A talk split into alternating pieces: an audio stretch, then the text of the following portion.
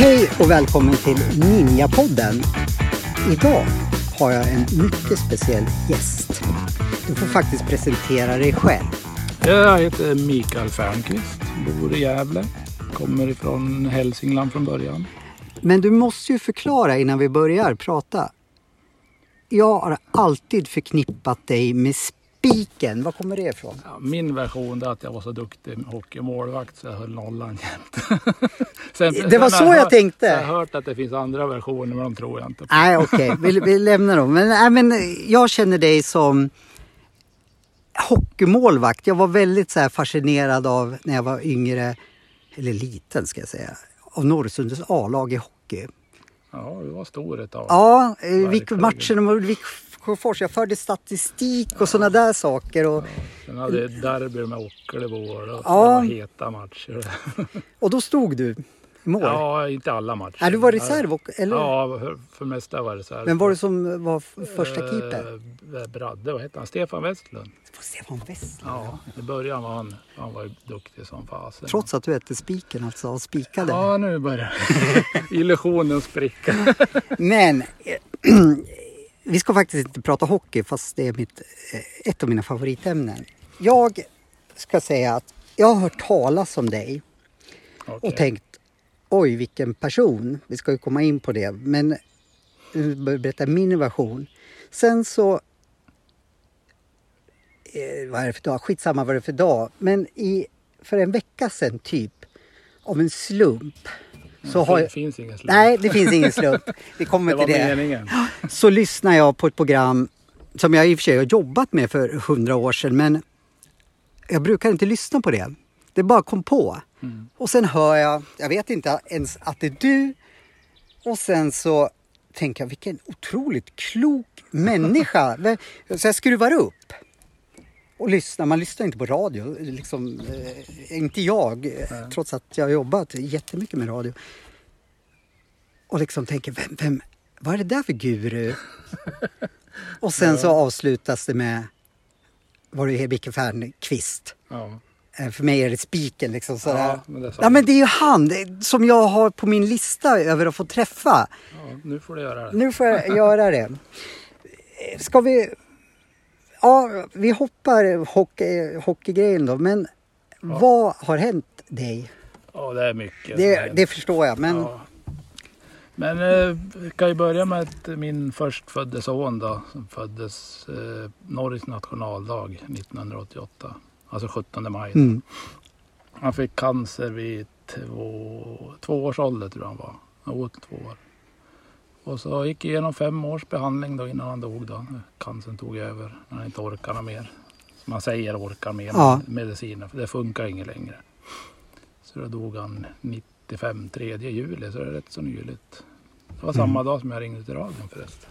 ja, nu när du säger det så pratar ni. Jag hörde inte från början. Eh, jag hörde bara, ja nästan hela. Men jag Ja. hörde inte början. Men nu när du säger det så kommer jag ihåg. Nej, så han dog 95 och så 91 föddes min mellangrabb. Då. Han finns i livet, han är 30 år nu. Då. Och sen eh, 98 om du kommer ihåg snöstormen i Gävle. Ja, Två Ja. dagar före föddes min dotter. okej. Så har hon väntat två dagar till och fått och, flyga helikopter till BB för det var så jävla mycket snö.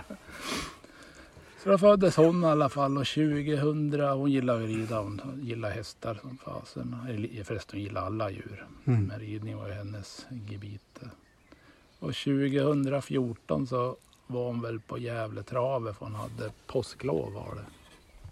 Och så var det väl en häst som ville springa åt ett håll och jänta ville åt ett annat som ramlade av och slog huvudet. Så.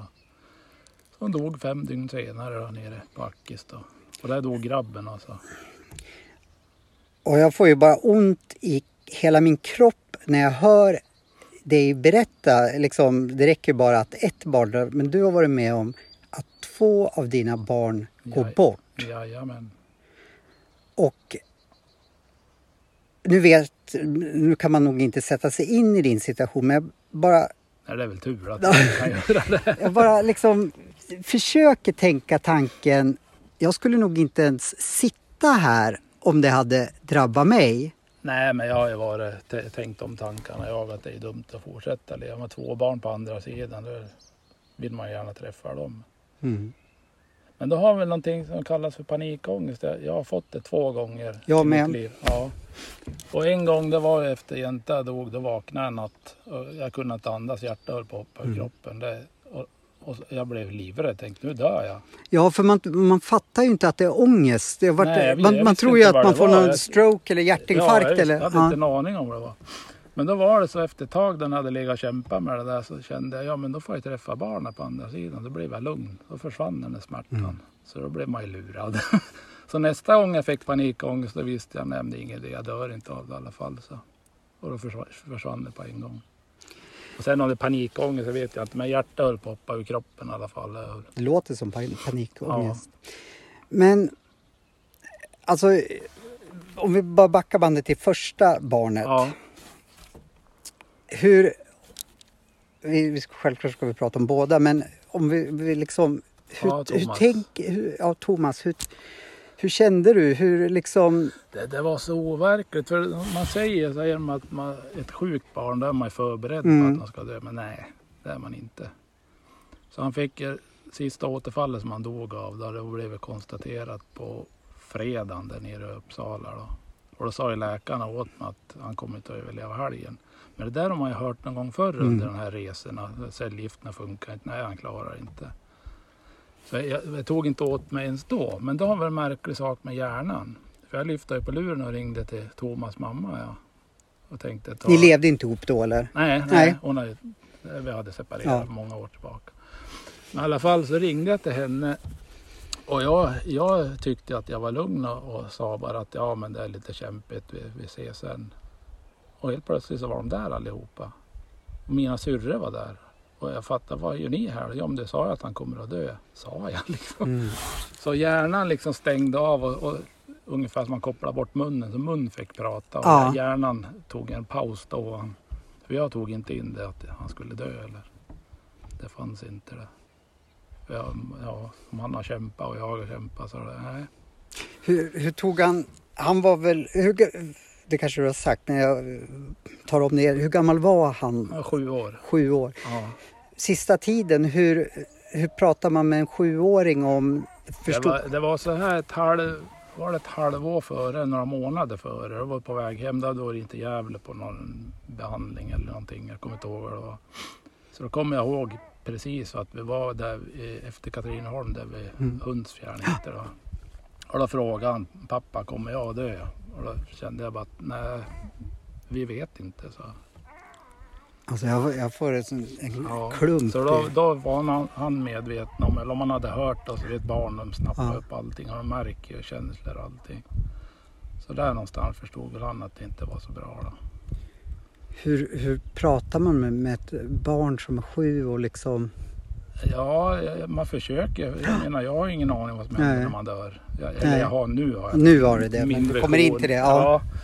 Men eh, ja, jag sa det. Jag, jag, jag tror inte han frågade vad som hände. Nej. Jag tror han nöjde sig med det här svaret. Liksom att, sen hade, körde väl han en gång sin egen värld av vad som händer.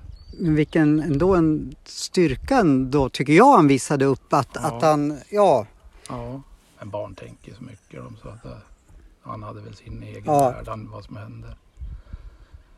Men sen eh, sista veckan han levde då borde väl jag ha fattat. För han blev, först blev han ju blind på fredagen. Då. Han dog ju på söndag natt.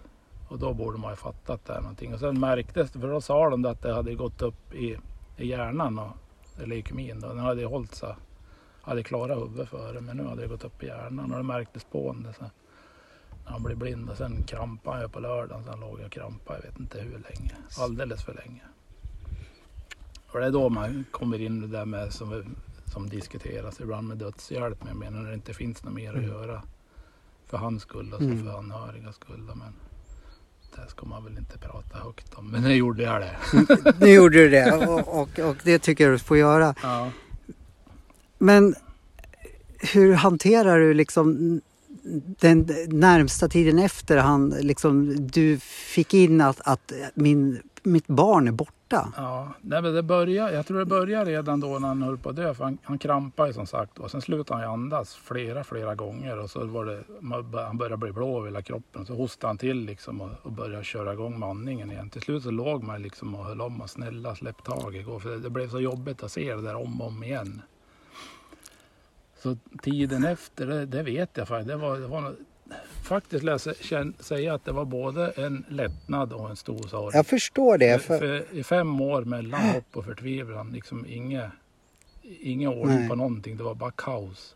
Och nu hade man någonting fast att Mm. bearbeta. Nu hade man ett faktum. ja, jag tycker inte alls att det låter konstigt Nej. att, att just då Nej, det att man kände... låter konstigt i andra, andra Ja, ja, ja, men, ja nej, men, men sen måste på något sätt sorgen komma liksom när just, eh, ja, när Jo, men sen, sen är det så här då efter han dog då ska det skötas med begravning Mm. och papper och grejer. Och då tar man ju hand om alla anhöriga runt omkring som är ledsen och vänner och, och sådär. Så då har inte jag tid med min sorg. hur, Utan sen blir det efter begravning, då börjar min sorg. Men då är de andra klara. hur, hur tyckte du att eh, du bemöttes av anhöriga? Eller vad, hur, tror man, för du, jag vet, du jobbar ju mycket med sorg, vi kommer, Ja. vi kommer att prata väldigt mycket med dig, men eh, hur, hur liksom, vad är ditt råd och hur... Ja, men ett, rå, ett enkelt gott råd till, sådana som hamnar i sorg. Åk dit och sätt dig, koka kaffe åt dem eller gör mat. Mm. Man, behöver, inte- man behöver inte säga så mycket. Man behöver bara finnas där. Ge dem en kram eller bara sitta bredvid Mm. dem och glo på tv eller vad som helst. Hur enkelt som helst. Var det det du kände att, du jag skulle... behövde, ja, ja. Fick, fick, kände du att du Nej, fick? jag fick inte riktigt det. För jag kan tänka mig så här att Men folk... sen, sen kan det vara så här i min värld att även om jag fått lite så vill man ha mer. För man vill ju ständigt ha Mm. någon, någon närvaro. Jag förstår det. Bara någon som kommer och städa åt den eller diska. Mm. Ja, men förstår, man behöver inte säga någonting, bara finnas där. Tror du att det finns en rädsla hos folk att man... Ja men att folk... De känner sympati men vågar inte liksom, vågar jag ge honom en kram, vågar jag liksom, tänk om jag gör ja, fel eller... Ja, jo, så, så det tror jag. Sen tror jag den största rädslan hos folk är att de vet inte vad de ska säga. Nej. Men säg ingenting då. Mm. De kan gå fram, ska du ha en kram? Det räcker så jäkla långt det. För det går inte att sätta sig in i. Nej. Det går inte. I en annan persons sorg, det är omöjligt. Det. Det kan jag tänka mig. Ja. Men det gäller all sorg. Ja. Man behöver inte gå in i en annan sorg, man kan ju bara finnas där. Så, det, så det, det kan du dela med dig liksom. Vi kommer att prata mer om, om dina, vad som hände, hände, med dig. Men att konkreta rådet det är bara finnas om det Ja. är någon som har, har sorg. Precis, Ja. bara finnas. Och bara lyssna Mm. om man ska prata. För oftast, jag är en sån, jag vill ju prata, prata, prata. Ja. Så eh, älta, det är jävla, det är underskattat ord. ja men det är faktiskt det. Man behöver Då är vi älta. lika. Ja, man behöver älta. Mm. Och då ska man ha någon som orkar höra. Men de behöver inte lyssna, de behöver inte svara. De kan sitta och tänka på något annat, bara de finns där. Men när, när då det praktiska och ja, när verkligheten kom ikapp, hur Ja. mådde du då? Ja, då började det bli tungt och ensamt. För jag menar under de där fe- fem åren, alltså min, mitt familjeliv, det var ju sjukhuset. Mm. Sjuksköterskor, läkare och ja, alla som fanns där. Det var ju liksom hemma för mig. Där. Levde du då i någon, var du ensam eller var du, levde du i en relation eller? Nej, då när han dog så Ja. levde jag ensam. Då. Så då var ju mitt familjeliv, det var ju liksom Thomas och jag på sjukhuset och så alla Mm. runt omkring där.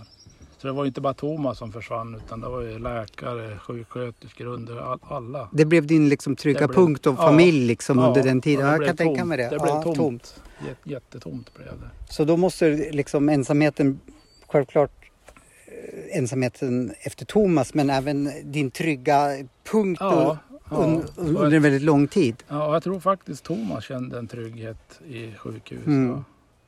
För det, det är en jävla konstig sjukdom. Där när de mår som bäst då får de medicin så de mår dåligt.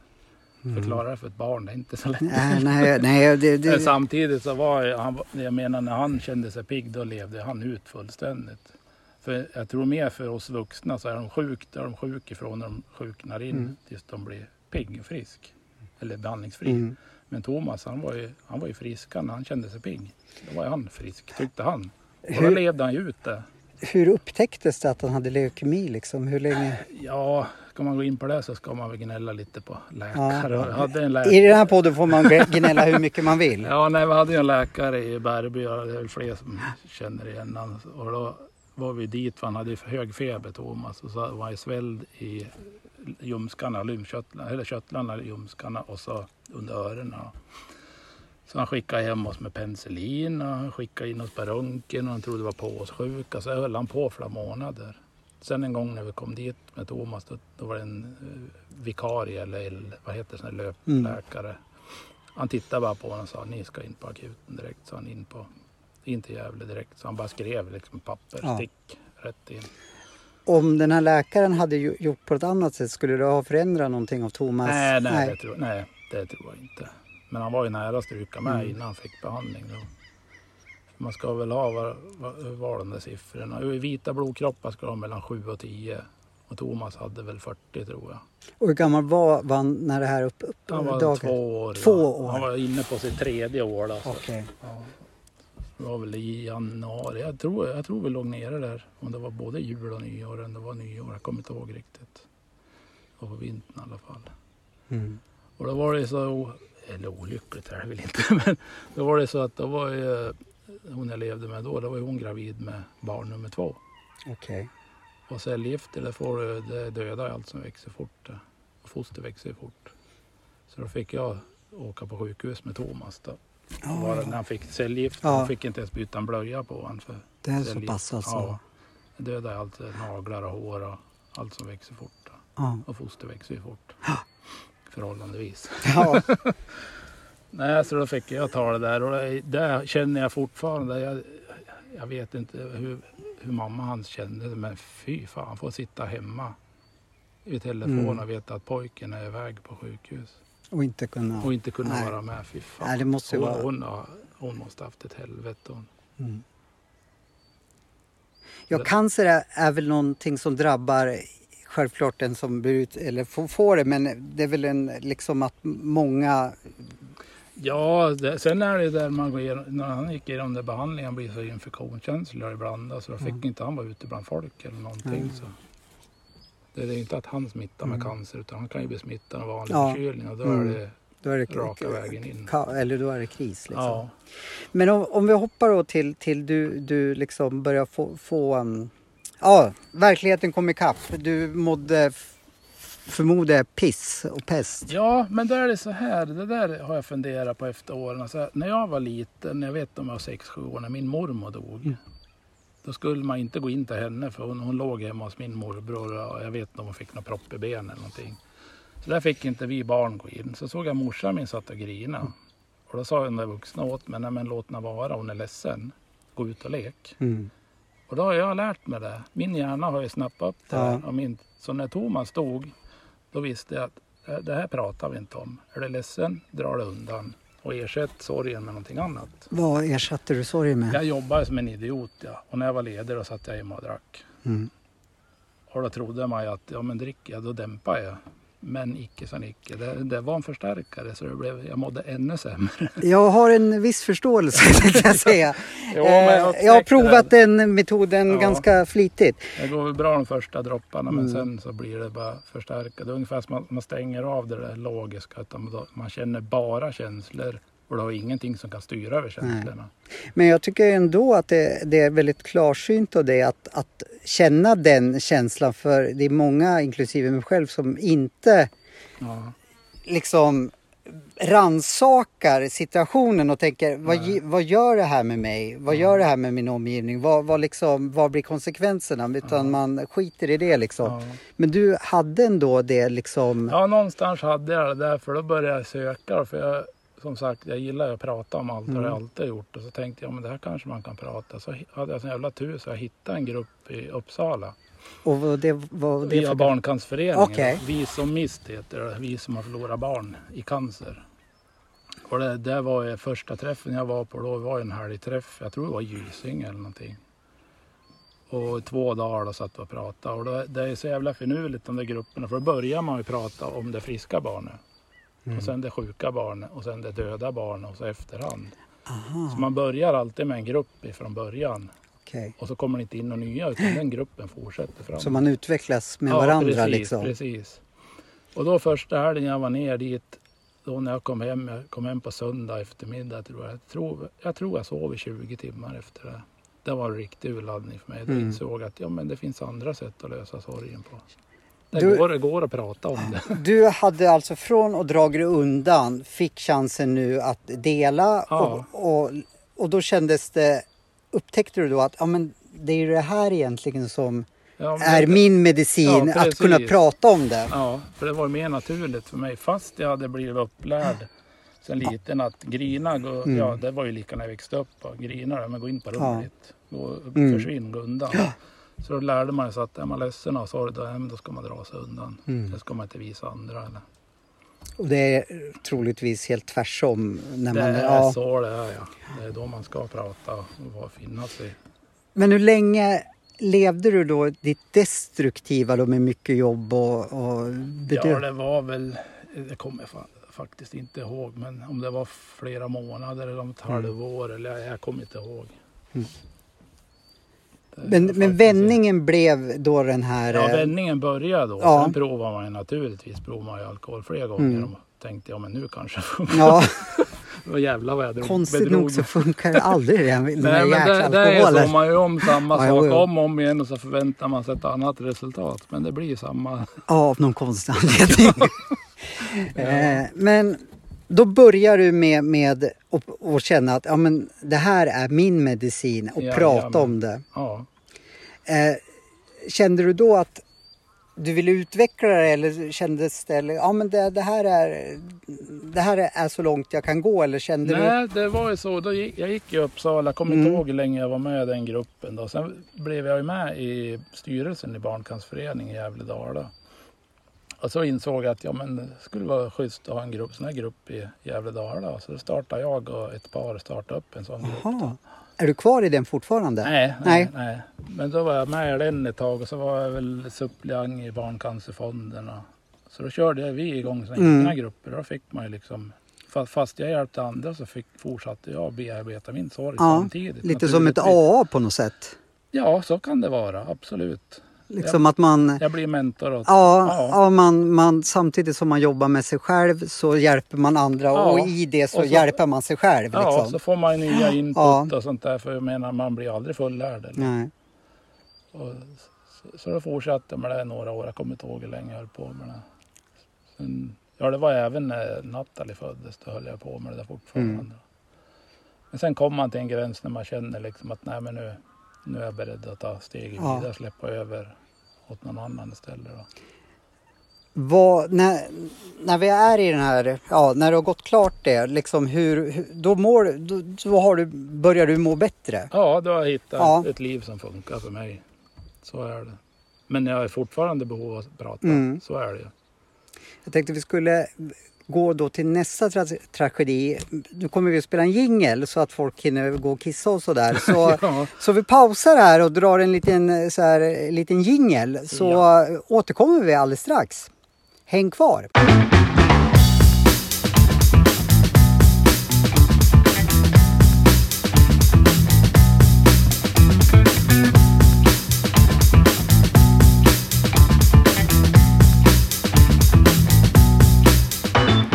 Ninjapodden tillbaka. Jag vet inte om jag presenterar mig men eftersom ni bör ju känna igen mig som då har kanske gjort en 200 avsnitt av det här. Johan Seffer i alla fall och jag sitter- här med spiken alias, eller alias, Micke Fernqvist. ja, jag är så fascinerad där av, av, av din Resa. resa. Ja.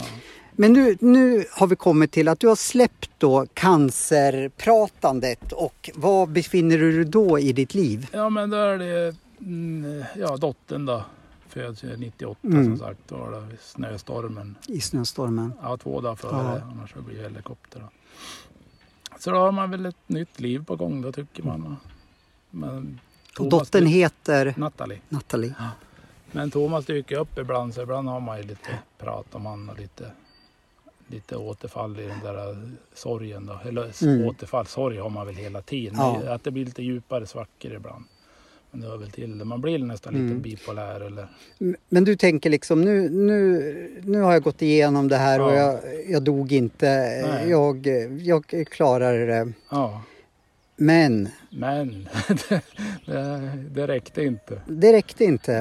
Nej, mm. jänta var 15 år då, 19, ja, 2014 då ramlade av en häst där vid Gävletravet. då. Och fem dagar senare så avlider hon. Ja, Hur upplevde du de här fem dagarna? det, det var ju så märkligt det där för när hon, eh, jag kom in på, hon hade ramlat av häst och det var så märkligt. Det var precis ett år före, exakt samma dag ramlade hon av en häst i Ockelbo. Någon redare. Mm. Och så var jag in på akuten med Anadol och Gävle men det var ingen fara. De runkade, hittade ingenting. Jag var blåslagen. Och så den här gången då ringde de för då var jag på väg till jobbet och skulle jobba eftermiddag. Då ringde mamma hennes och sa att hon hade ramlat av en häst och var inne på akuten. Så jag tänkte ja, men jag svänger förbi Mm. där innan jag åker till jobbet då. Och kommer in och så är det väl tre britsar, två eller tre britsar på hö- höger sida. Så ser jag längst in, där står det tio pers och håller på med. Och jag tänkte stackars den där, det där ser inget bra ut. Eller, så titt, letade jag efter jänta och då var det hon som låg där. Åh jäklar. Så då hade de väl försök, gjorde de ett försök att väcka upp den. för hon Tydligen var hon medvetslös. Hon, när hon ramlade av hästen så blev hon medvetslös direkt? Ja, eller? hon hade en kompis med då, som red på en häst bakom. Mm. Då. Så hon, men hon såg väl inte riktigt för hon hade fullt att få stopp på sin häst. Och så såg vi inte riktigt hur det hade gått till. Man hade tappat en stigbygel eller någonting. Och det var ända sedan hon var sju år när hon började rida så hon lärt sig att då stannar man hästen och stoppar i foten Mm. stigbygeln. Men vet du det tjejer, kanske, ja men jag vill limpa lite. Mm. Fortsatte rida, det är så lätt gjort. Ja, ja, självklart. Ja. Nej, så de väl, hade varit hämtat henne med ambulans och då var hon väl...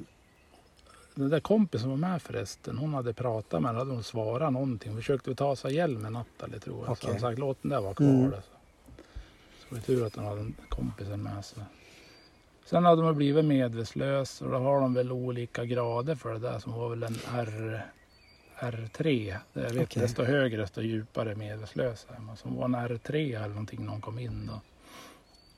Och så försökte de väcka upp när då, det första han gjorde liksom var händerna mot, vad heter det man stoppar ner i halsen? Jag har glömt bort det. Ja, Ja. Vi får återkomma vi med det. Ja. go- Googla på någon ja doktor. vi får göra det. Ja, jag vet men äh, skitsamma. Mm. Så då, då sövde de ena riktigt och sen pratade de om ambulansflyg då till Uppsala eller ambulans då för det, de såg att det var riktigt illa. Så när mamma och jag kom, mamma hennes och jag Ja. kom ner till Uppsala, vi var hemma och packade så åkte vi ner. Då var vi där före ambulansen. Och ändå höll jag nästan hastighetsbegränsning. Ja, nästan. Ja. Men det är pres- preskriberat tror Ja, jag. det är preskriberat. Nej, men så pratade vi med dem när vi väl hittade på henne på en avdelning där. Då. Så pratade med dem och de, enligt dem så var det ingen fara. Utan nej, hon hade väl slagit i huvudet så det blir ungefär som ett blåmärke Ja. så hjärnan sväller. Så de ville ha en anesöv det sve- svullnaden gått ner. Så då, då invaggas du att ja, men det här det är inte så farligt. Nej, för- precis. mm. precis så. Men eh, vi stannade ju kvar där både mamman och jag. Då, för jag, jag tänkte jag åker inte härifrån. Nej. Personen är med. Då. Och så har man en, en mening jag fick. För jag ringde till Simon då, som lever. Jag ringde till han när vi var på väg ner till Uppsala. Det är ditt eh, Mellanbarn. abba mellanbarn. Ja. Ja. Så sa jag det att Nathalie hade ramlat av hästen i Uppsala. Då, då sa han liksom, ja det är bra det pappa, får du en bra upplevelse med Uppsala när du kommer hem med Nathalie. Då. Så det trodde vi på allihopa. Mm. Men så blev det ju inte. Var du där i fem Ja, dygn? var, Ja. ja, var där ända tills hon dog. Då. När, när började du inse att det här kanske inte är, var som de först sa? Vi kom ner på skärtorsdagen och på söndagen var det då påskdagen eller vad det är. På söndagen då, då fick hon hjärtstillestånd. Enligt mig Ja. bara som en blixt från klar himmel. och Jag fattade inte vad som hände. För då satt vi ute i väntrummet om de skulle tvätta av eller någonting sånt där. Mm. Det var ju bara två på det där rummet. Då. På I- IVA eller vad det heter. Ja, Niva, IVA, skitsamma. Så då kom ju läkaren ut då. För det, det sprang en massa läkare. Jag menar det var en söndag. Dubbelsöndag Mm. då, påskdagen. Ja. Men det var fullt med läkare. Jag tänkte vad fan är det som händer? Mm. Så kom en läkare ut och sa att, han, att hon hade fått hjärtstopp. Då vi jag och mamma till Nathalie fick gå in i ett annat rum då och prata med läkaren. Då sa jag, jag går in till henne. Jag sa, nej, sa läkaren, det är ingen vacker syn, det skiter jag i, så är det min dotter. Så det liksom fanns ingen som kunde stoppa mig. Så jag gick in Mm. och satt mig en bit ifrån för att inte vara i vägen när man höll på med Nej. henne. då. Så det är jag glad att jag gjorde, fast det var en hemsk syn att se. Men då fick de väl, de fick väl fart på hjärtat. Det var elchocker och så då eller? Ja, de gjorde väl hjärtmassage och Ah, okay. fan allt de höll på med. Och så tub i halsen och ja, allt. Mm. Sen stod det något riktigt sånt där, något team bredvid. Jag kommer inte ihåg vad de kallas det, med några maskiner grejer var beredda att gå in och ta över hela kroppen. Då. Liksom bara köra, ja, köra hjärta för, med ja, maskiner och grejer. Hur är din känsla när man ser sin egen Nej, dotter? det, det är så overkligt. Tar man till sig det eller tänker Nej, man inte det, då- inte nej, då, det är någon så- annan som ligger där eller? Ja, nej, det, inte så. Eller jag såg att det var dottern Ja. och tänkte ja men det här kommer att gå bra. Det här Okej, blir bra. ja. Jag bara Så- känner paniken liksom kryper Ja. i mig. Nej men så då, då på söndag kväll då, då hamnade hon ju på en annan dag. Då hamnade hon på hjärtintensiven istället. Då. Så då de som var nere där var ju syskon till henne och sådär. De åkte hem för det såg ju stabilt ut. Fast det såg inget bra ut. Men det var ju stabilt. Men sen på annan dagen påsk då på morgonen då kommer ju en läkare in och väcker oss då. För vi hade sovit i något väntrum där. Och säger att nu är det, nu är det nog bäst ni kommer in. Så då kom vi in och då såg man ju liksom hjärtfrekvens. Man har ju sett Ja. sådana här maskiner. På film och så. Ja. Nej, det Nej. var film med Thomas. Ja, han var ja, ständigt precis. kopplad. Ja, du har man ju kunde läsa av dem där direkt Ja. och sa det, det här ser ju absolut inget bra ut.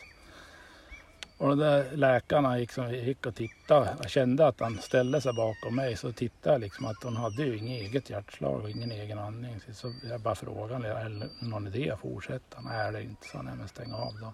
Mm. För det, det fanns ju liksom Nej. inget, fanns inget liv i henne. Vilken, ja.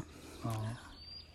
Ja, man, ja, jag hör vad du säger. Jag försöker leva in, in mig men jag, kan inte det. Liksom. Nej, det är bra att du inte kan det, det är liksom, ja. Men när du tänker den tanken, när du berättar så låter det ja, klokt och liksom sådär. Men vad händer inombords liksom hos dig? Nej, det, jag, jag vet inte riktigt vad som hände just då när hon dog. För sen gjorde de i ordning henne och så ringde vi efter syskon hennes och närmast anhörig. Så det var väl ett gäng där nere. Sen satt jag, när de hade gjort den i ordning så rullade hon in i ett annat rum då. Så tände några ljus och grejer. Så mamman och jag satt ju där med våran dotter. Och jag menar, vi satt och grinade, satt Mm. och skrattade. Det, det blir, man är ju Man chock chock. helt, Ja, ja. riktig chock. Man fattar nog, eller ja, jag försöker. Ja. Och sen kom det ju folk och gick in då, syskonen kom in Mm. ibland och tittade. Så var det någon som sa, men vad, nu, jag känner inte igen han ser så konstig ut. Men då hade vi suttit där hela tiden så vi såg inte den här förändringen. Nej. Jag var ute på toa och så kom jag tillbaka och då såg man att ja, men det, är, det är inte Nathalie som ligger där. Eller?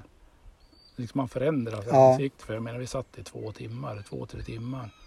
Och läkarna var där hela tiden liksom, nej men nu måste i ky, kylrum eller någonting. Nej, nej, en stund till sa vi. För Mm. det var ju vårat avsked. Mm. Och det var jätteviktigt för oss. Mm. Så jag är tacksam att vi fick sitta kvar där. När, vad tänker du då?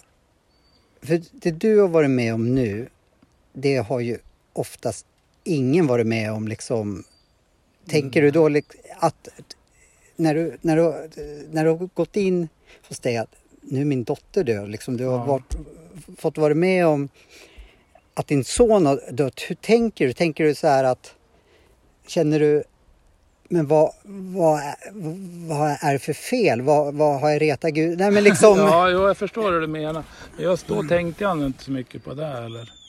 För jag tror jag, jag var nog i chock fortfarande. Då lika när jag åkte hem. Det var, det var så vad det jag menar liksom, det Ja. du får vara med om, det, det upplever inte många tror jag. Att, Nej, ja, tur är väl det. tur är väl det, men att liksom den känslan, men då, då tog inte du till dig det liksom att Nej, inte direkt. För jag, jag tror någonstans att hjärnan har en förmåga av att inte ta åt sig allting på en Mm. gång. Utan ta bara åt så mycket man klarar av.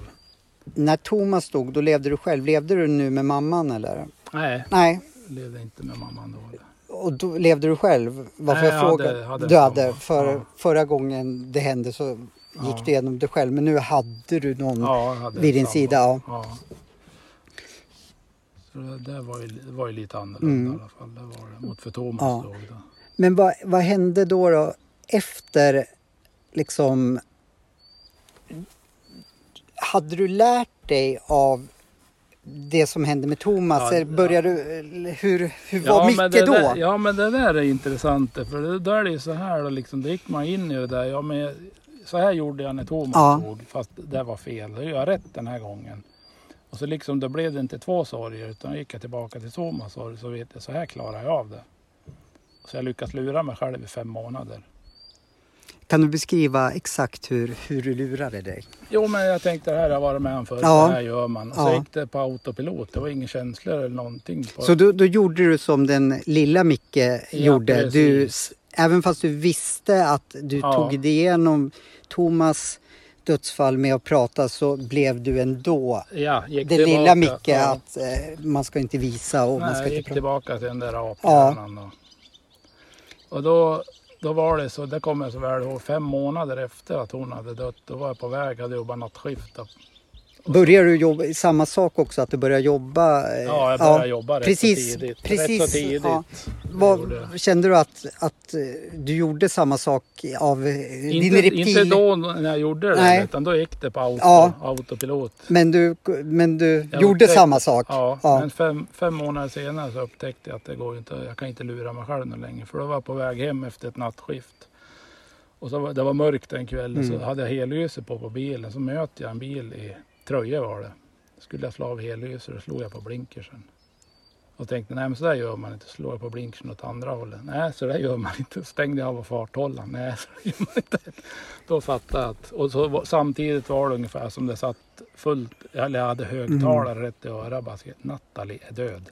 Fatta, ungefär så var det. Ja. Det var ungefär som en försvarsmur Mm. hade funnits där och så helt plötsligt orkade inte den hållas upp eller bara rasa ner. Mm. Så då fattade jag att, ja men vad fan hon är ju död hon. Kom, kom det då känslorna, varför hän- händer det här mig? Liksom, det som normalt inte händer någon, händer det dubbelt upp liksom? Eller?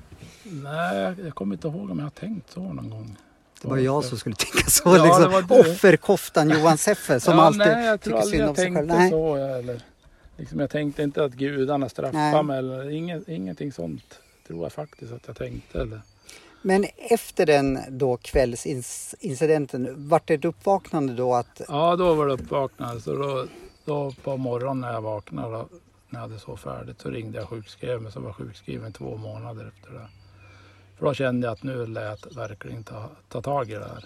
Mm. Och så hade vi, var det så intressant, för om vi backar bandet, att när Thomas eh, dog då, när jag startade Vi som mist, så tog jag en sjukhuspräst med från Gävle sjukhus. Får man säga Mm. namn eller? Ja, ja, Mats Jonsson. okej. Inte våran Mats Jonsson som gjorde... Nej, inte med Guinness rekord. Nej, Guinness, det var det jag skulle komma Nej, han, Nej, nej, jag Jag skojar. tror han heter Jonsson, Ja. sjukhusprästen i alla fall. För då hade jag med han på såna här Vi som missträffar. För vi Va, vad hette det? Vi som mist. Ja, vi som mist. Okej, Ja, vi som som förlorat barn i cancer. Ja. Och då hade jag med han då på de träffarna. För alla ville inte prata i grupp. Så vi provade det Mm. först då, mamma och pappa-grupper. Då fick vi igång snacket lite. Men alla ville inte prata inför grupp. Så då hade jag han med som extra resurs om Mm. de ville gå ut och Mm. prata själv med han då. När du säger präst så väckte det en... Innan det här skedde, hur var din tro då? Liksom? Trodde du på Gud eller eh, någonting? Jag förmodar att du tror på någonting nu och det kommer vi fram till Ja, sen. Men hur, kommer ja, hur, hur, hur var din, eh, liksom, vad trodde du på? Vad, hur såg din Ja, men jag, livsåskådning tror, jag tror ju på någonting annat än det, det vi ser. Men det gjorde du redan Ja, då? det, det, ja, det, det har du alltid trott? Det ja, andliga har ja. funnits med alltid. Sen om, om man ska kalla det Gud, det vet jag Nej. inte. Men jag tror inte det är en person som sitter uppe och bestämmer. Men du tror på något hö- Du har alltid trott på... Ja. på Okej, det var det jag ville komma till. Ja. Fall, fall du liksom med de här svårigheter, eller svårigheter pre- precis som man har nageltrång liksom. Men de kriser du var med om, fall, fall ditt... eh, Ja, fall du ändrar din livsuppfattning efter... Nej, nej, det tror jag inte. Nej, du... Nej. Nej men fortsätt. Ja, jag men i ska alla fall då, då var vi på sån där åter, vi hade någon sån där äh, återträff då med de som Mm. körde ambulansen när Nathalie dog och läkaren som tog emot och, och sådär. Och så hade vi en återträff då på sjukhuset så vi gick Mm. igenom vad som hade hänt. För man behöver liksom älta i det Ja. där och få veta ja, vad var som hände och hur funkar. Mm. Och att det blev som det blev. Och då frågade läkaren mig, ja du då, har du någon att gå och prata med? Nej, så jag har inte. Ja men vi har ju Mats här. visst Mm. fan, han finns ju. så, så då tog jag kontakt med han och gick och pratade med han. Då, efter de där fem Mm. månaderna när jag insåg att det var fakta.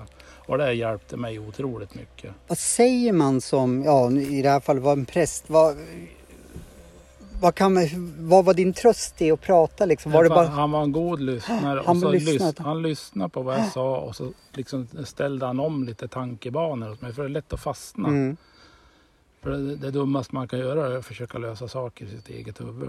Till slut blir man så jävla dum så då tror man på vad man tänker. Och Mm. då är man illa ute. mm, Och det, det stoppar jag han. För jag menar jag har haft en, alltid den filosofin att jag ska aldrig sätta på mig en offerkofta. nej, För det har jag sett under uppväxten Mm. och jag vill inte bli så. det vill inte jag heller. Så du ska få lära mig hur Ja. man... eh, Men då sa den där Mats, eh, jävla klok sak, sa han att ja, men, om du åker till den där offerön, sa han, bygg inget hus där, bygg ett vindskydd och så sitter du där en stund och sen tar du därifrån. Och det var så jag lärde mig omfamna känslor, alla känslor. Även de hemska, och så, omfamna sorg och allting. Tillåta sig själv. Inte försöka gömma sig eller Nej. försöka sätta sig på en offerö eller någonting och bo där för evigt. Eller. Nej, det, det, Det är ingenting för mig. Eller. jag tror inte att, att, någon, att det är någon... Att det är att någon ska göra det, Nej. för det, det är inte så bra tror jag. Nej. Eh, en fråga också. Reagerar ni föräldrar, o, eller du var ju mamma med i, Ja. Reagerade ni olika på sorgen eller kände du att ja, men vi känner nog samma Nej, det, nej så, så här är det. Det där var, är så intressant för det där exemplen när jag gick den där sorgebetarutbildningen. Då tog eh, läraren som vi hade, då, Anders Magnusson. Han tog ju det exempel. Binder du fast två personer i ett fängelse. Nu eller? tror jag att du sa en till som jag tror jag känner. Pratar vi om Ja. gamla eh, rånaren? Han, Ja, precis. han har jag gått på Ja, han är föreläsning. ju suverän. Han, Han kommer ja, att det dyka där upp. att släppa bagage, vad heter det där han har? Det Ja. och han lärde mig en sak som säkert du att lite faktiskt, det var helt otroligt att du säger honom för det var han som lärde mig att börja tänka lite att sorg var därför jag frågade om hur ni reagerat. Sorg kan ju utmynna också i ilska, Ja, i, i andra liksom eh, Ja. känsloyttringar som Ja. absolut inte man förknippar med sorg. Liksom. I, just i hans fall så började han råna banker liksom. Och, men, men, liksom, men han bara, och det fick mig att börja tänka på ett helt annat sätt. Liksom, att, Ja, han ja, fick mig att tänka annorlunda. Han har det tacksam för. För då, då tog han det exempel om det binder fast två personer då, rygg mot rygg Mm. eller i, i ett fängelse eller Mm. en håla eller någonting. De får sitta där vecka, månad eller år eller någonting. Så tar de därifrån och så intervjuar de en och en hur de upplevde det. De har varit med om precis samma grej men de får två olika historier. Och så där gäller det, det tror jag gäller alla mammor och pappor som Mm. förlorar barn. Att tar dem åt sidan så berättar de, de har helt olika upplevelser. Själva grejen är ju Mm. detsamma. Ja, ja, jo, jag det förstår. faktum är att dö, det är det. Men jag menar, de har upp, hon kanske har sett Mm. och hört det utav läkaren och han har hört någonting an- annat. Det är otroligt fascinerande just det, det exemplet liksom som du berättade att de, även fast de har varit med om samma saker så kan man uppleva det på två Ja, helt olika precis. sätt. Märkte du, om man tar mammorna här, att ni kom närmare varann eller kom ni liksom, hur vart relationen mellan er? Liksom, för ni var med om något traumatiskt båda två men sam, precis som du säger, ni kanske upplevde det, men hur vart er? Nej, jag, jag tror tyvärr att vi kom längre ifrån det var det jag tänkte Ja. liksom att vissa... vissa Men det, det har- märkte jag när jag höll i de där visumgruppen att vissa de blev mer och mer sammansvetsade. Mm. Och vissa gick ifrån. Det blev, blir aldrig som det var det har jag ville komma till. Att, Det kan aldrig nej. bli som det har varit. Endera växer man ihop eller också växer man ifrån varandra. Vad är ditt råd till, till folk som eh, är med om något traumatiskt och liksom att eftersom det verkar vara två, två vägar man kan gå liksom att antingen så, så Ja, det första jag skulle vilja säga, gå inte i parterapi eller. nej. Aldrig gå två t- till samma i början eller. Gör inte det utan ta det en och en först. Man får berätta sin historia, sin egen upplevelse. Mm. Sen kan man väl gå ihop som par när man, den som har lyssnat Mm. har liksom hela Det bilden. är Hela två, båda, vä- bådas Ja, verkligheter. för oftast, ofta eller vanligast i ett förhållande är att den ena pratar mer än den Mm. andra. Och då blir det så att då lyssnar andra så kan han, kanske man målar Mm. upp samma bild någonstans fast man vet att nej, men det där är inte min bild. Men säger hon så eller han så, ja men då är det nog så. Hur tyckte du att omgivningen liksom, det är, det är väldigt svårt tror jag för någon att förstå när det är ett barn. Men i ditt fall så fått vara med om det två gånger. Hur tyckte du att omgivningen behandlade dig liksom efter Nej, Nathalies men död också? Liksom, att, De drog sig undan. ja. Och det tyvärr tror jag är rätt så vanligt att det blir så. Jag tror att, att när man blir osäker, rädd själv så vet, då, då är det lätt att man drar sig undan Ja. fast man egentligen Jo inte men är alla har ju sin ja. egen komfortzon vet du. den vill man inte kliva utanför. Och ska man finnas till för någon som är i sorg då lär Mm. man kliva utanför och göra någonting som man aldrig har gjort för. Hur kände du då liksom när du märkte att, jag förmodar att det var som då du behövde folk mest och Ja. de drog sig undan. Hur, Ja. hur drog du dig undan då eller liksom hur, hur Nej, tacklade jag, du? jag, jag pratade som sagt var med Mats då. Mm. Gjorde jag. Och sen eh, var, i år sen var det Nattalies kusin och ett stort stöd till mig. Och, jag var och hälsade på henne i Stockholm ibland hon kom upp så det var mycket att promenera och prata. Sen hade jag en till då, som jag inte vill nämna vid Nej. namn för jag vet inte om hon vill vara Nej. med. Så jag hade, jag hade stabila klipper runt en, tre stycken alla. Känner man då liksom... Eller jag hade ju fler Ja. som liksom dök upp och försvann och sådär. Så bara kom in precis när de behövde. Känner man då liksom att nu vet jag vilka som, ja men vad man själv behöver för vänner och liksom det man, gör man någon form av bokslut efter en sån här sak liksom? Vad- Nej, nej, jag har full förståelse för deras oförstånd. Mm, Så jag, gör, jag utesluter inte någon på det här viset. Eller, det är klokt. ja. För det är nog svårt att sätta sig in Mm, i det. mm. När man knappt kan göra det själv. Mm. Just då i alla fall. Men sen så börjar du jobba ganska friskt med dig själv efter Nathalies död. Ja, det, det var så här. En, eh, jag kommer inte ihåg om det var morgon eller kväll. Så låg man där i sin Hur, hur, hur, så- hur såg din plan ut då? Liksom, var det bara att överleva dagen eller hade du någon konkret att ja, men jag ska börja jobba igen eller nej, jag ska börja prata med någon eller hur såg din Nej, plan det, det var ju så här att då hade jag blivit singel. Jag blev singel samma år då. Så då blev jag ensam igen då. Så du fick också som grädde på moset en separation på... Ja, Ja, sånt som händer. ja det är bra att se det, se det så. Vissa, Ja, men det är ju så. Det, det, så är det. det. Det är vi inne på det där igen. En blir man sammansvetsad eller också glider man ifrån. Mm. Och en sån här grej det kan ju slå en kil genom mellan vilka som helst. mm, ja, det, det det, förstår jag. Du kommer inte oskadd ifrån det. Eller? Men vad kände du liksom då inom det? Liksom, kände du att eh, nå, någonstans att vad, vad, vad är det här för någonting? Liksom att, Ja, jag, jag kom... Eller hade du den här förståelsen också då? Liksom, för, Nej, jag, jag kom nog i ett djupt mörkt hål då gjorde jag. För det var det jag ville komma till. Att om det var en kväll eller morgon, det kommer jag inte ihåg. Men jag låg i fosterställning och grinade i alla Mm. fall i sängen. Och jag tänkte vad i helvete ska jag göra nu? Så kom jag fram till två val. Ta livet av mig eller ringa till psykakuten Mm. eller ta mig till psyk. Och så då är jag sån här människa, jag vill ju känna allt. Både lycka, glädje, sorg, allt. Har du alltid känslor. känt så? Ja, jag vill alltid. Jag omfamnar alla känslor. Men du, och du har alltid, du har alltid ett gjort så också? Eller? Ja, det är ett bevis på att man lever. Så det ska man aldrig blunda för. Och sen är det ju så, allt som händer, det är, det är inte för evigt. Ingenting Nej. är för, ja, för barn är ju döda för evigt. Men mitt mående är ju inte för evigt. Det förändras ju. Du kände aldrig någon gång att nej men det här tar jag mig inte ur för det här är för... för... Nej, men då den morgonen eller Ja. kvällen, då, då kände jag det att ska jag ringa psykakuten eller ta livet av mig? Och då tänkte jag, ja men ringer jag psyk då kommer de att proppa mig full med, för ingen, ingen fixar ju det och löser det här åt mig. Då lär de ju lugna ner mig. Och jag är emot mediciner och jag är emot att inte känna. Så tänkte jag, ja men jag tar livet av mig då. Och så tänkte jag, nej, nej, nej. Och så var det, någon, det var någonting som växte inom mig som pockade på, nej men vad fan, du ska ju leva, livet är ju så jävla spännande. Du känner så att livet... Ja, det, det, det var som det tändes en låga i bröstet. Det går, det går inte att förklara. Och då känns det som att sorgen ligger bakom mig. Inte som en skugga utan som en riktig kropp. Som ligger bakom och bara väntar. Haha, här är jag, här är jag. Och då, just i det ögonblicket så vände jag mig om och så omfamnade jag sorgen. Välkommen, nu ska du och jag prata. Och du har inte gått någon form av, någon form av terapier eller så utan du Nej. har det här inom det. Ja, tydligen hade jag det. Och det kom fram då det. helt fascinerande. Ja, det är jag. Faktiskt, det är jag.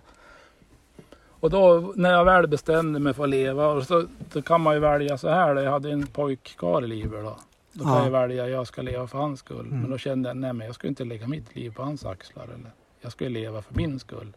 Och lever jag för min skull och gör det bra, då kan jag vara till nytta för honom om han ser att jag mår bra. Men jag begriper inte hur man kan få utan... Jag vet ju att du har, och det kommer vi komma till, hur mycket du har jobbat med dig själv och ditt mående och, och så. Men hur kunde du, jag- jag måste fråga igen nu, hur kunde du ha de här insikterna? Eh, För jag har förstått, utan att du kanske har sagt det, det var inte liksom att du hade med det hemifrån utan för det var, du hade bara den här kraften och styrkan inom dig som... Ja, men jag tror mer så här att det är tack vare min uppväxt och tack vare det jag varit med om så har jag blivit den jag, den jag blev då. Oftast jag, blir det tvärtom ju. ja, jag vet, men jag vände på det där. Ja, det tyder ju på en otrolig självinsikt alltså. Ja, eller jag vet Eller ja, vad man säger, Ja, jag vet eller ja, vad liksom ett medvetande över, Ja. över det normala. Ja. Och tänker man så här liksom i efterhand om jag hade dött ifrån mina ungar då, inte ville jag Mm. att de skulle gå och piss på den här jorden eller? Fast när man är i en självömkan då tänker man oftast inte så, så långt. Men du gjorde det. Ja, jo. Jo, men det, det, det är det var som så, var så skönt som Mats sa åt mig att man får tycka synd om sig Mm. själv. Men gör det bara en stund. Mm. Så jag kan göra det en timme eller en hel dag ibland. Jag vet ju att jag kan ju släppa det. Men då tar du ett beslut att du ska minsann leva. Leva livet. Leva livet. Ja. Känn, men även fast du hade, i mitt tycke, en otrolig liksom, kraft och, och så som definitivt inte jag har. Och eh, jag vet inte om, många an, an, andra skulle tänka så. Men du gjorde det. Hur kände du att du skulle nå dit? Tog du... Vilken typ av Nej, men, ja, riktning? ja, men jag tog ingen riktning utan jag bara tänkte så här när jag väl hade bestämt mig för att leva. Och leva det innebär att man känner. Och då var jag beredd på att jag kommer känna sorg och gl- glädje. All, allting kommer finnas där. Och det, det är bara välkomna allt som kommer. Det där skulle du få lära mig. Ja, ja. Och då kände jag så här, ja vad behöver jag för att leva kroppsligt då? Jag behöver mat och jag behöver sömn. Ja men då börjar jag där då. Då börjar jag med mat och sömn. Det liksom var målet för dagen. Idag ska jag äta, sen ska jag sova. Ingen, ingenting annat Jag sitter och ler inom mig. För det, ja, Ja, det, men ingenting annat nej. var viktigt. Jag kanske inte duschade på en och en halv vecka men det sket väl jag. Jag levde ju. Och så började jag med promenader och första promenaden var ute i postlådan. Där. Då var det fem meter Mm, mm. fram. Sen blev det längre och längre promenader. Och till slut så kände jag bara att ja, men nu kan jag lägga in något annat och nu kan jag hitta på något annat i livet. Så då började jag väl jobba och kände att jag fixade det. Jag hade liksom gått ner i, botten Mm. och ta mig sak, sakta upp. Jag siktade inte Nej, men du på, tog på små, på små steg. Ja. Så jag, jag kommer ihåg speciellt en gång när jag var ute och gick i skogen där i Hällskär. Och så helt plötsligt så bara så kände jag så jävla lycka att jag hade ben att gå med. Så jag blev så jävla lycklig så jag började grina. Jag bara kände, vad fan jag har ju ben. Jag bara kände, jag kan gå. Ja, nej men... eh, Ja. Eh, helt fantastiskt. Men ja, vissa får gåvor i livet. Ja, eller, ja. Men hur kände... Då, då förstår jag, du får rätta mig om jag har fel, men, men då börjar du värdesätta andra saker. För jag tror ja du har inte alltid har tänkt så. Ja, Nej, jag ben, man har tagit nej. så mycket för givet här i livet. Men där har man ju fått en helt annan syn. Ja, det jag förstår det. Och så just det där som Anders Magnusson lärde Mm. mig. Allting är precis som det ska vara. Det är fan det bästa jag har hört nu. Och det så, första gången han sa det tänkte jag nästan slå på käften. Fan jag har förlorat två barn. Allting är inte som det ska vara. Men då förklarar han. Allt som har hänt har lett dig hit där du är nu. Och då är allting precis som det kan och ska vara. Det går inte att ändra på. Jag köper teorin fullt ut men jag kan inte hålla med om den. Nej. Men jag förstår ju att det finns ett högre syfte. Jo, men du kan ju aldrig ändra på det som har varit. Nej. Du kan aldrig ändra på gårdagen. Det går inte. Utan det du är nu, då är du Mm. precis där du ska och kan vara. Du kan inte vara någon annanstans. Nej, och jag vet att du har så rätt. Det är bara att det är lite svårt för mig Ja, att men ta. det, det har jag lärt mig på vägen. Och, Hur gjorde du tänk- för att lära dig det? Nej men det är att tänka annorlunda. Det var både Mats då, Mm. sjukhusprästen och så Anders har lärt mig det där. Och sen har jag varit till andra och som jag inte vet om jag ska nämna vid namn. Men du kan säga vad de jobbade med i alla fall. Så, ja, jag var jag vill- ett eh, jättebra medium var. En sommarvecka hos han. Ja, han Trodde lär- du, trodde du på, på medier och det andliga innan eller kände du att Ja, jag, här finns det, här är min väg att gå? Nej men det är lite så här med mig att jag, jag sväljer ingenting med hull och hår utan jag känner bara att ja men där kanske det finns någon bit åt mig. Ja. Mm. En bit där och en bit där och det är så jag har gjort. Jag plockar lite bitar som, som känns rätt för mig. Ja men det är så, Så jag sväljer- försöker göra också. Ja, så jag sväljer inte allt Nej. eller jag, liksom, jag kan inte, det, nej det funkar inte för mig. Om man jämför den Micke som sitter här och den, ja vi är i liksom tidsordningen typ, ja när, när du börjar ja, få den insikten, eller jag vet inte om insikt är rätt ord, men där, där du börjar känna tacksamhet över saker som de flesta bara tar för givet. Ja. Vad är den största skillnaden? Jag vet att du jobbar jättemycket och det ska vi dela med oss av. Vad, vad, men vad, vad är den... Ja men den största skillnaden det är ju någonting jag får höra om nära och kära. Du är så jävla optimistisk och jävla positiv. Ja, Är du det jämt? Ja, är det något fel med det här då? Nej, det är Ja, ju för... men Det man, kan ju, man kan ju inte ändra på det som har varit. Jag menar slå i en tå eller häller ur kaffe på golvet. Oj det blev så här. Ja, men jag kan inte göra någonting åt det, redan gjort. vad är... Nu så, du har skrivit en bok. Ja, Den ska vi lägga ut på våra sociala medier. ja fem år på fem dagar. eh, och där skriver du också om då hela resan Ja, resan från till Thomas. fram, ja. ja, fram till den då jag skrev boken. Då, alltså. Sen Sen, blogg- har det hänt my- sen har det hänt mycket efter det. Men det där är ju liksom en tidlös bok. Mm. För det där går ju, de där sidorna kan jag fylla i olika varje dag. Det är liksom det, det är en löpande historia. Men Så det är en bok man aldrig blir klar med. nej, det kanske blir fler böcker också. Det kan bli så.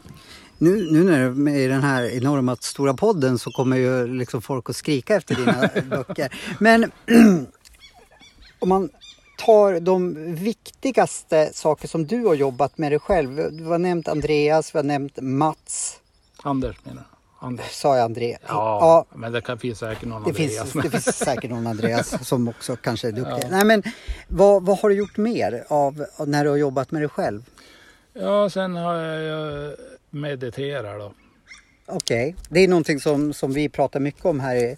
Hur, det var också någonting som, som du inte visste. Nej, det tror jag faktiskt jag har hållit på med lite efter sen Thomas dog tror jag faktiskt att jag började. För då var det Nattalies kusins pappa då, som höll på med lite sånt där. Så jag började läsa en bok som heter, vad heter den nu då? Den nionde insikten. Okej, vem har skrivit den? Och, Eh, James Redfield. ja, det heter men jag tänkte bara, Ja, fall, fall folk är det- nyfikna. Jag började och, läsa den, för han hade den boken och jag började läsa den. Sen, sen var jag fast. vad var det som gjorde att, att, att du blev Ja, fast? men det var att kunna se allting, allting på ett annat sätt. Mm. Jag menar om någon är arg på dig istället för att bli arg tillbaka frågar man vad är du arg på egentligen? Mm. Det är inte mig för du och jag har precis träffats. Vad har du i ditt bagage då? Ja, ja det, det är så man... Så, när jag läste en bok kände jag, ja men det, här, det är så här man ska leva. Mm. Man ska inte möta ilska med ilska eller det går inte. Nej. Kärlek kan man möta med kärlek, det är inga problem. Men ilska ska du inte möta med ilska. Fast det är väldigt lätt att göra det. Det är det. Mm. Det, är det. det kommer den där primathjärnan Ja. Men du verkar inte ha så mycket av primathjärna i dig. Ja, det händer väl någon gång, men det är sällsynt faktiskt. Hur... Om, om du skulle liksom... Jag vet till exempel, vi har pratat innan om, vi känner gemensamt, du- du har varit intresserad av eh, shamanism till exempel. Jajamän. Och, och eh, ni som har lyssnat på poddar som vi har gjort så vet ni att eh, vi pratar om Viktor har, har varit med i den här podden. Underbar kille. Men vad, vad ser du liksom, vilka metoder och lärdomar passar dig bäst för att bli liksom så... Ja, men det är som jag sa, meditation ger mig så otroligt mycket. Är, är jag trött så kan jag meditera Mm. en halvtimme så jag är pigg. Mm. Jag får energi av att meditera. Hur gör du när du mediterar? Lyssnar Ja, du på någonting eller bara ja, andas du? För, för det mesta. Så, Guidade meditationer? Ja, för det mesta gör man. För världen snurrar ju runt Ja. hela tiden. Så jag, jag, oftast behöver jag en guidad, en röst som talar om för mig. Och jag, har lätt för att meditera om jag får, får hjälp. Liksom, Jag tycker det är svårt. Jag bör- börjar lära mig att meditera själv men Ja. de första åren, året kanske jag ska säga, jag ska inte hålla på att överdriva men så funkar det bara guidade meditationer för mig liksom.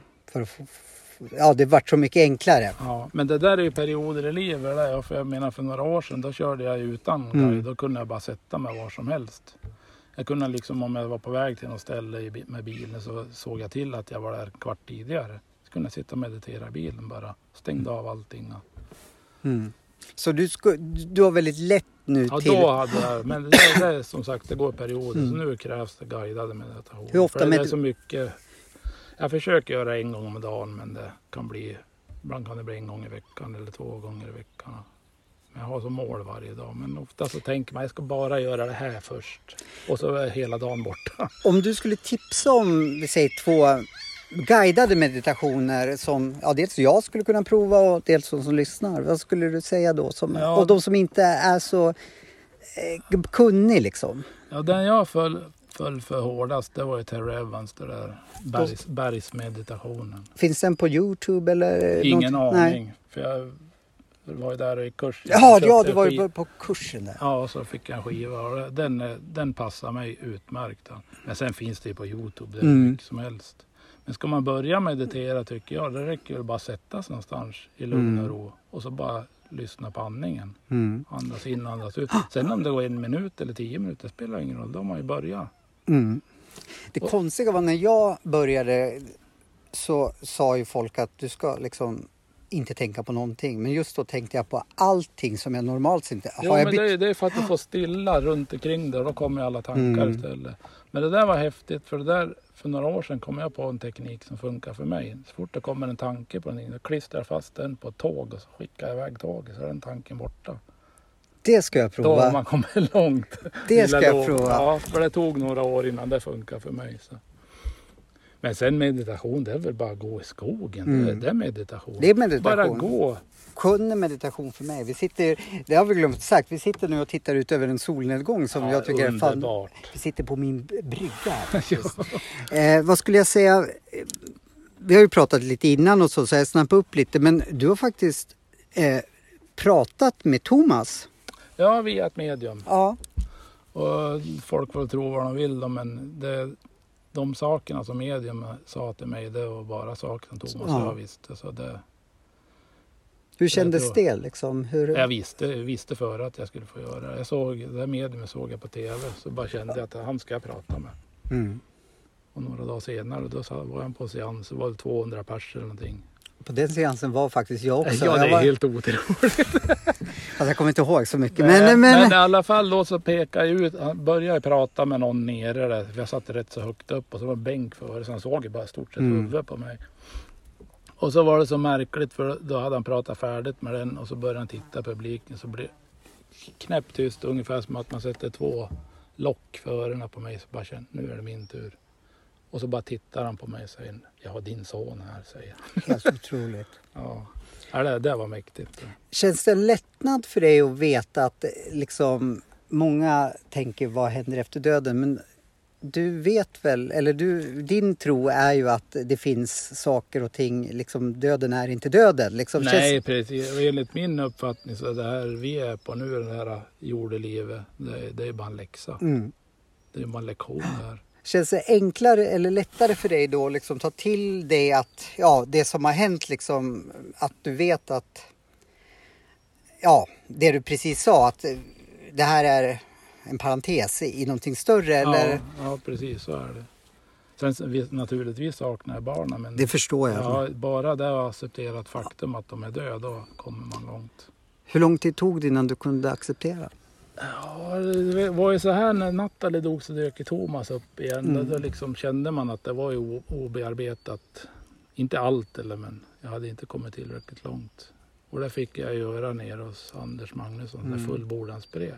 Mm. Så där kan du få till läxa till nästa gång och skriva ja, ett sånt. Det, ja, jag, älskar, ska, jag älskar läxor. Och det, det, det, är så mäktigt med sådana här fullbordansbrev. För jag, det var ju var det ett år eller två år efter natten. Jag kommer inte mm. ihåg, det är svårt att komma ihåg år och sådär.